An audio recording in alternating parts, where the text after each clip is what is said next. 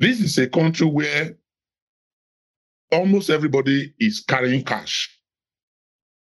They, we all carry cash all over the place. And it is impossible to track cash. From Triple E Media, I'm Rahmat Muhammad, and this is The Backstory.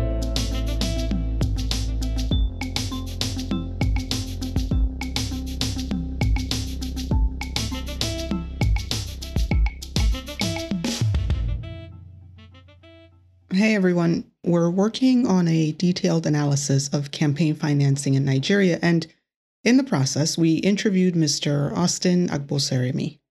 He is the founder and executive director of Primorg, which is a nonprofit organization that advocates for good governance and development through mass media, civic education, and policy advocacy. Now, in our next episode, we'll present our analysis, but in this episode, we wanted to share some of the discussion that we had with Mr. Agbonsuremi. It's no secret that Nigerian politicians spend a lot of money during elections. The limit for campaign spending for the presidential election is currently set at 5 billion naira, though we know that the two major political parties raise much more than that amount during election season. In part one of our two part series on campaign financing, Mr. Agbonsuremi gives us insight into the reality of campaign financing in Nigeria today. Because if there's a rally in Benin, in, in Adamawa, uh, Yola, in Sokoto, there's a rally that is going on. I bet you you will not know where the funds for the for the uh, rally came from. You will not know who, how the vehicle, all the vehicles that will bring in people will be paid cash. All the vehicles that will mobilize the people from the communities, they will pay cash. The the place, the place hired for the event, they will pay cash. If you check it, the everything, the food that will be eating, processed, everything, all of them is cash. How do you monitor it? Now, in order to finance all of the campaign expenditure, the money has to come from somewhere. Ideally, financing should come from the political party members, and even though Nigeria's political parties have been operating well before independence in 1960, the parties are owned by a small group of elites who finance them. We have had parties right from the First Republic when we had the Action Congress wrapped around the leader, we had the PRP wrapped around the leader. And when we came to the Second Republic, we had all the political parties, the UPN, the NPN, and all those uh, uh, political parties wrapped around political leaders. So it has always been the responsibility of political leaders to mobilize funds for uh, the political parties. In Nigeria, presidential, gubernatorial, and national assembly candidates must source funds for their campaigns. Uh, say I am the candidate of the party, the candidate is expected to mobilize funds to bring in money to run a campaign. The governors bring out money however they bring it out, either it is their security vote or it is through contracts that they give out to their subordinates or people who support them. They mobilize these funds to fund the, the, the, the parties. But the thing is, party members are not a source for campaign funds. There's no mechanism, there's no system put in place by any of the political parties to say if you are a party member, if you are an APC member or a PDP member, you are a Labour Party member, that every month you contribute 1,000 naira for the party, or every year, this is the amount set aside for you to contribute for the progress of the party. The parties would rather expect that the party, anybody who is a candidate who want to be a political, uh, the party candidate of the party should rather bring money to the villages for them to drink, for them to eat, for them to celebrate, and all those things. So the parties, party members, as it were, like we see in other parts of the world, are not responsible financially for the sustenance, for the running of the political party. They are not making any contribution. It is not a matter of whether it is significant. They are not making contributions. Aside from the lack of mechanism to enable party members to contribute to campaign funds, there is the issue of willingness to contribute financially to the party. I am I'm very, very sure I, I can I, am not saying that I could be wrong, could be right altogether, but I'm very, very sure that if you make suggestions to some party leaders in the constituencies and tell them that they will need to contribute money, they will just laugh at you. For now, they will laugh at you because they will just imagine where is this lady coming from? How when has it ever happened? Is there a culture at all available for us to make contributions? If the party members are not willing to contribute, then the candidate has to raise funds from elsewhere. Once the the the elected uh, candidates get into office, they take on the responsibility of beginning to use the the state funds to fund the political parties. So there's corruption in the entire process. The party funds that we are talking about come from government, from outright corruption of the system. If we stop corruption in the system and public funds cannot easily flow to the political parties, then it becomes apparent that everybody will need to raise funds.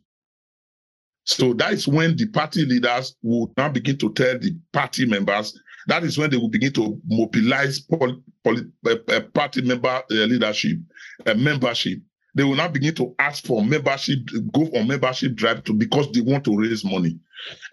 For now, the parties don't need the party members. It is the party members that need the party. The party, as a party, now what they need is not the party members what they need is a candidate that can fund it.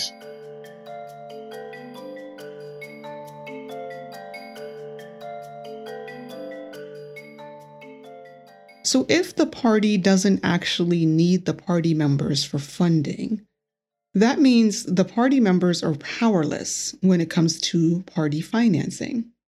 So, who holds the candidates accountable? The limitations are, eh, are the laws, the culture, and the system that we operate. Now, I will go to finance because we're talking finance here. This is a country where almost everybody is carrying cash. They, we all carry cash all over the place. And it is impossible to track cash. Because if there's a rally in Benin, in, in Adamawa, uh, Yola, in Sokoto, there's a rally that is going on. I bet you you will not know where the funds for the for the uh, rally came from. You will not know who, how the vehicle, all the vehicles that will bring in people will be paid cash. All the vehicles that will mobilize the people from the communities, they will pay cash. The the place, the place hired for the event, they will pay cash. If you check it, the everything, the food that will be eating, processed, everything, all of them is cash. How do you monitor it? It's not just tracking the spending on rallies, even tracking the source of cash spent on media, like advertising and interviews, that can be a challenge. Now, if you go to to uh, the advertorial, we are all media media person, media persons. Go to the advertorials that we talk about, where it was even where it's even likely that you can maybe track and say how much I was spent on advert. It's also impossible because I have known Many others will be paid by individuals who will, who whether pay from their personal account or they will provide cash for the political parties. So you can't even track that one. That's even an easier one to have been done. I mean, it's easy to say, can we see your details? How did you get the fund to run these commercials? So that we know how much PDP, APC, and the other parties will spend on commercials. At least that's a job that we could probably do if the media houses cooperate and say, please, can you give us a list of the adverts you have run? I have monitored campaign adverts in the past, and it's difficult to get any any information from the media houses as to who paid and where did the money where the money came from. We do have other public institutions that should be tracking where campaign funds come from and how they're spent but those institutions like the CAC and INEC, they may be struggling to keep track. But we don't have the institutions through the CAC, for instance, the Corporate Affairs Commission that will file our returns to every year to say where did all this money come from. They are not strict about this kind of monitoring. So it's not possible for even advertorials to be tracked, let alone the money, the, the let alone the, the funds spent on rallies, on billboards, buying clothes, and all those things that they do. Now, we do know that INEC has hired external auditors in the past to audit political party accounts. In the past, they have published the results of these audits in three national dailies, but the last audit that we could find on INEC's website was from 2016. So we're not sure how up to date INEC's monitoring effort has been. It is getting the consciousness of the people to a point where they can say no, where they can say no, and they are also willing and ready to make contributions to the life of the political party.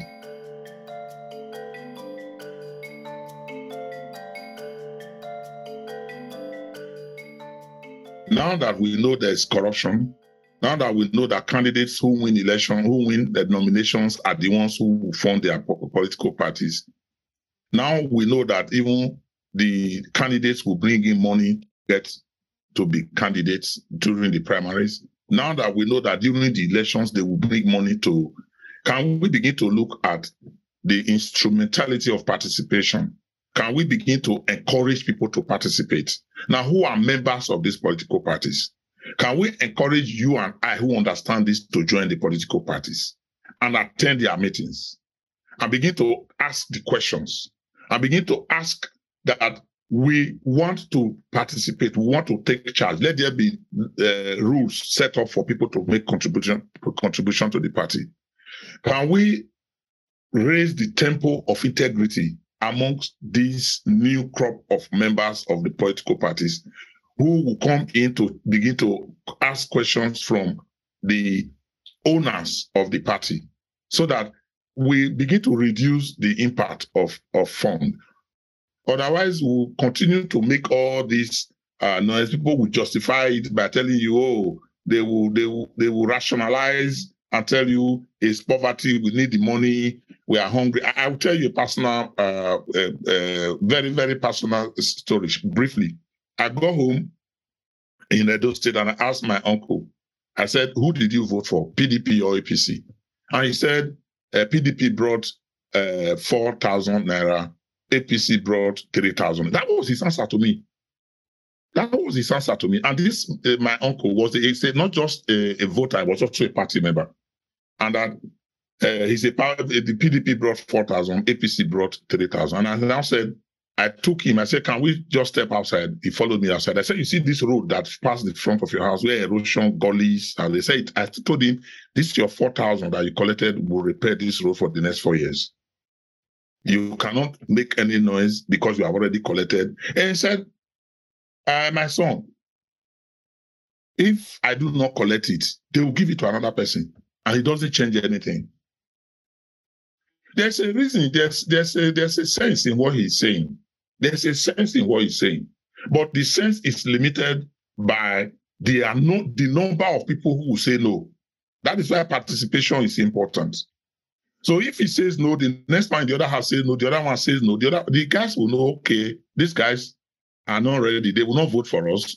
It means we have to change things. That is how we want things to begin to change.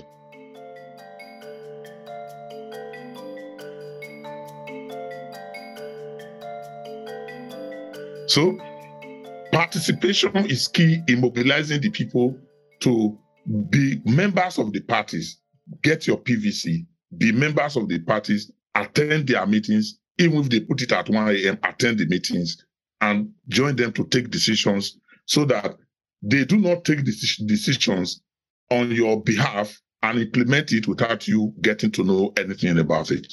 Then we can begin to change the narrative about party financing participation and ownership, which the people should accountability.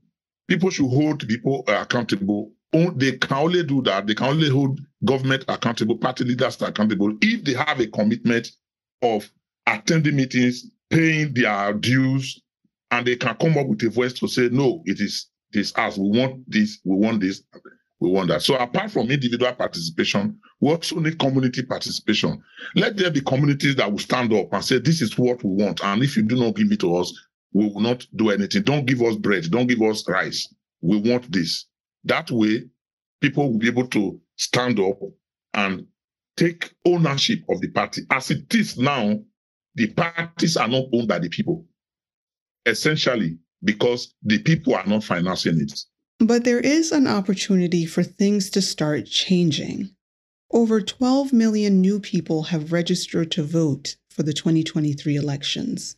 If you check the 12 million people they just registered now, over 8 million are young people. The previous record we had, we had uh, 51% of people between the ages of 18 and 35.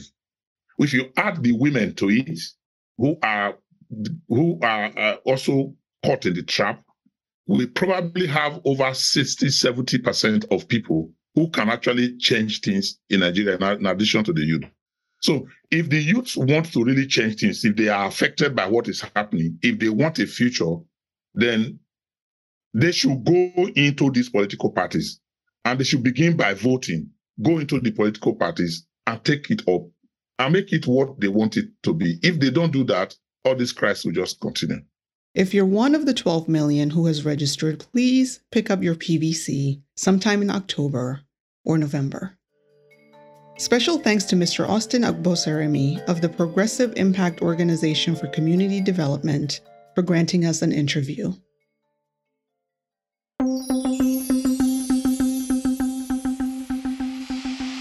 The Backstory is a Triple E Media production.